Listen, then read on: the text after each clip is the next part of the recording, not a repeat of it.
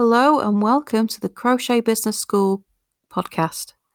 I'm your host, Kelly Thomas, and I'm the Crochet Profit Coach, here to show you all the ways that you can make a profit from your crochet without compromising on your lifestyle.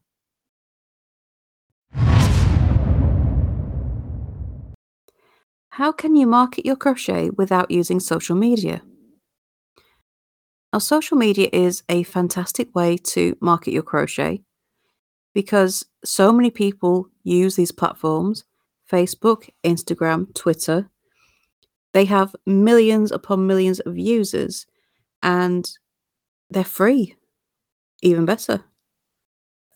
You can connect with people who have similar interests, with people who are looking for your niche of crochet. But they are hard work. You do have to go and search for all of your customers and entice them in and keep them engaged and then persuade them to buy from you. It's a bit of a slog if we're honest. You could spend hours every day marketing your crochet on social media. So what do you do if you want to get away from social media, away from that constant posting grind, and market your crochet away from there? How can you do that? What are your options? Well, if you're not going to use social media and connect with people that way, you are left with getting yourself found in search results. So we're going to turn it on its head. Instead of you going to find your customers like you do on social media platforms, instead, you're going to make it so that your customers find you. Now, this has a few advantages. The first being that it's an awful lot easier if you don't particularly like chit-chat and trying to engage people who you've never had any connection with before. It also means that people who have an intent to buy find you and your brand. On social media, you may not connect with the right person at the right time. They may love what you do. They may love the look of your product. They may think, wow, that's amazing crochet. I want to own it. But it's not the right time for them. Either they don't need it right now, or they haven't got the money right now. And then you've got to try and keep them engaged until they are ready. But if you are being found in search results, it means your customer is ready.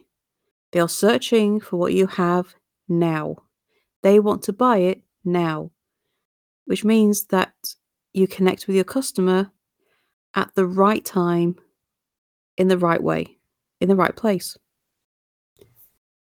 So there's a definite advantage to turning it around and have your customer come find you. But how does that work? Well, you need to get found in search results. And that means you need to either be found on Google, on Bing. Don't forget Alexa, those lovely, systems that we have in our houses. Alexa runs on Bing, not Google. You could use YouTube. You could use Pinterest. You can use third-party sites like Etsy, Amazon Handmade, Shopify.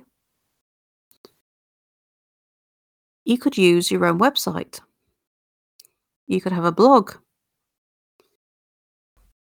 So there are lots of different ways and lots of different platforms that you can use to get found in search results.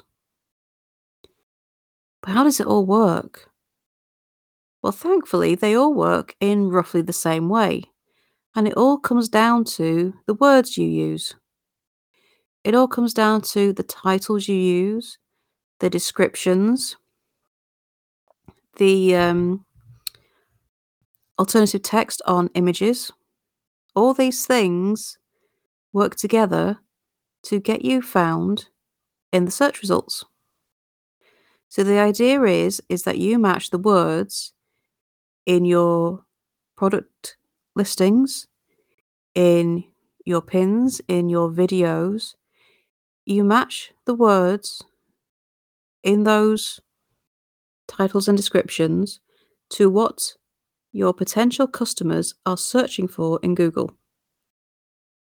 If you can match the words and predict what people are going to be searching for, you will get matched with that search and you will appear in the search results. They all work this way. Doesn't matter which platform, YouTube, Pinterest, Google, Bing, Etsy, Amazon Handmade, they all work the same way. They're all matching search terms from the customers to words in your descriptions. They're putting them together to see how relevant your crochet is to what potential customers are searching for. The trick is knowing what they're searching for. That's the hard part. When we are so close to what we are creating, when we go to write our descriptions, we can be so wrapped up in what we think it is, we forget what the customer thinks it is. And you'd be surprised how different that can be.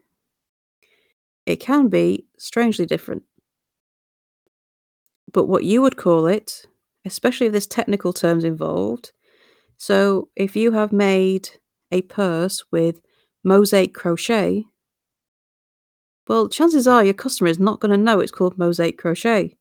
But we forget that and we call it mosaic crochet, which is all well and good. It is what it is. It's exactly how it described. But your customer doesn't know that. They have no clue what the technique is. I mean, if you went into your wardrobe and pulled out a jumper, could you say that you know the technique that was used to make it? Maybe you could, maybe you couldn't.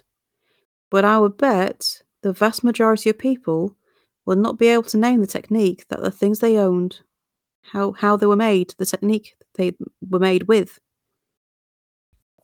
So using that to describe your crochet in the descriptions is not going to get you found in search results because the customer's not searching for that. They've never heard of mosaic crochet. They do not know they want a purse made with mosaic crochet. They haven't a clue. So putting that in your description is not going to help you in search results. It would if you were selling a crochet pattern, because you do get people searching for mosaic crochet patterns. It does work for that, but that's a fellow crocheter. The chances of someone who crochets buying a made crochet purse, fairly slim. It's not going to help you. So you have to describe it the way the person who is buying would describe it.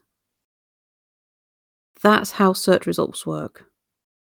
That is the bare simplicity of how search results and you getting found in them works. It's all about the words you use.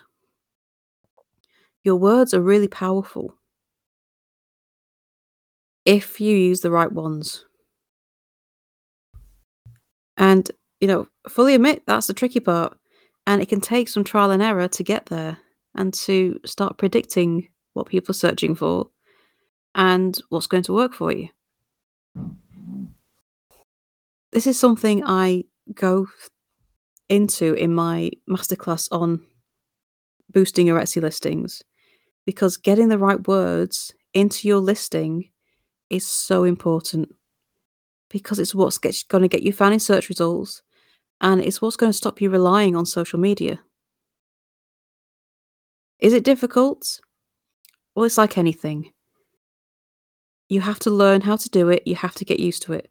But once you are used to it, it's a lot easier. You've just got to, take the hard work and the steep learning curve first. But actually getting found in search results is an absolute godsend for a business, because it does make things easier. It does make you less reliant on fickle social media, which, to be honest, makes me want to tear my hair out. But It's going to match you with customers who are ready to buy. And that's something you just can't guarantee is going to happen on social media. So if you haven't got yourself onto a platform that appears in search results yet, I would absolutely highly recommend it, because it will make things easier. It will reduce your need to spend hours on social media finding customers, because they will come and find you. And you will find that your selling life can get so much easier if you put the work in to learn how to use it properly. That's the catch. If you don't put the work in to learn how to use it properly, it's not going to work for you. Getting onto these things and with the intent of being found in the search results, it's not going to happen without the work. And it's a mistake a lot of people make. They think that just by creating the listing, creating the video, creating the pins, that they are magically going to get sales. And that's just not the case.